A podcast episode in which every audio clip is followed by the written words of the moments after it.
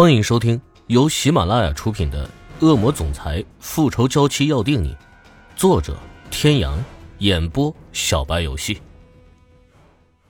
第二百二十四集，厉海龙大步上前，精准的捉住了女人的双肩，将她强行带进怀里。如果这是梦，那他希望永远都不要醒来，那样他就可以永远把她留在他的梦里了。李龙海，你放开我！艾莲娜急的，她没有想到厉海龙一心以为他是别人派来刻意接近她的。这该死的店怎么还没有修好？到底是谁把电闸关了？真是可恶！无视怀中女人的挣扎，两三下把她拖进了包厢配套的休息室里。艾莲娜的心尖一颤，想到厉海龙那无比变态的手段，她的身体忍不住的僵硬了一下。厉海龙将她甩到了休息室的小床上。修长的身躯随即附身而上，把他的双手禁锢在头顶。女人，再给你一次机会，你到底是谁派来的？再不说，我就不客气了。艾莲娜这个时候已经冷静了下来，房间里只有她和厉海龙，门外又有他的保镖，就凭他那点拳脚功夫，根本就不是厉海龙的对手。这个时候，他只能靠自己，靠自己，这是他两年以前在陌生地方醒来之后脑海里闪现的第一个念头。他曾经以为可以依靠一生的人，最后却成了给他伤害最深的，所以他这一辈子都不想再去依靠任何人。关键时刻，只有自己才是最可靠的。龙，你囚禁了我四年，难道你连我的声音都听不出来吗？即便是声音变了。可感觉呢？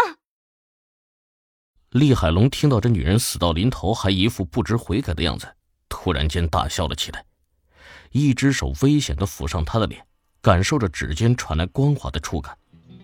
这手感真他妈的好，它比以往带出去的任何一个女人的皮肤都要好，既滑嫩还有弹性，他都舍不得拧断她的小脖子了。女人，不要再说这些没有意义的话了。那样是救不了你的。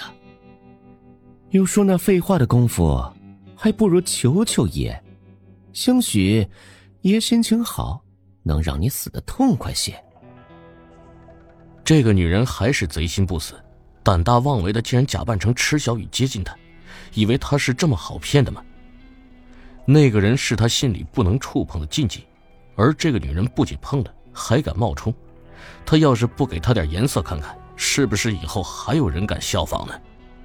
池小雨跟他说话的时候，根本就不会用这样哀求的语气，在他面前永远都是一副不低头、不服输的态度。女人，我已经决定了，不管你是不是真的西小雨，我都要把你做成标本，每天把你拿出来观赏。我想，那个样子的你，一定比现在的你。更加的可爱。厉海龙好似兴奋的眼睛里都闪烁着光芒，跃跃欲试的样子。艾莲娜无语，她觉得跟这个男人说话简直就是鸡同鸭讲，完全不在一个频道上。黑暗中的两人谁也看不清楚谁，只能凭感觉去猜测对方脸上是什么表情。龙，你小的时候被误伤，所以导致你某些地方功能不完善。死变态！你还要我继续说吗？厉海龙听见他气儿都不带喘的，将他最为隐秘的事情说了出来，气得肺都要炸了。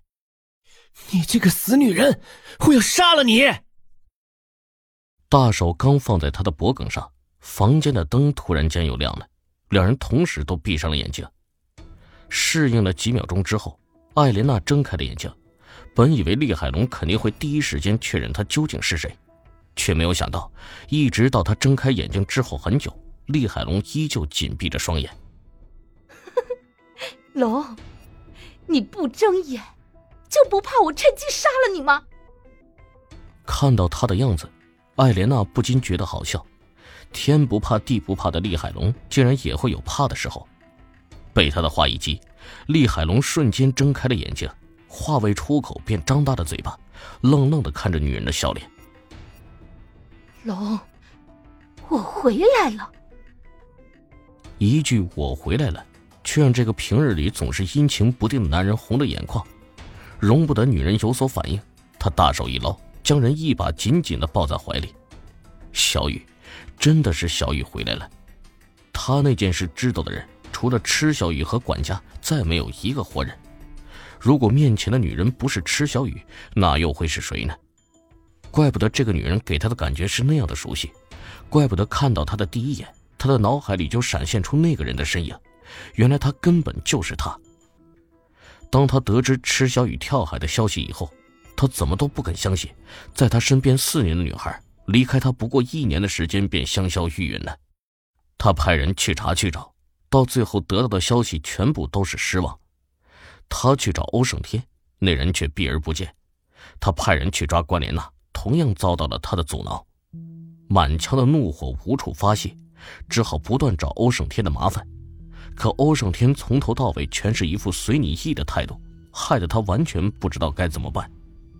到后来，就只能苦了那些和关莲娜一样美貌性感的女人。感觉到抱着他的男人手臂越来越紧。他有些受不了的拍了拍男人的后背，小声的抗议：“松手，我快被你勒死了！”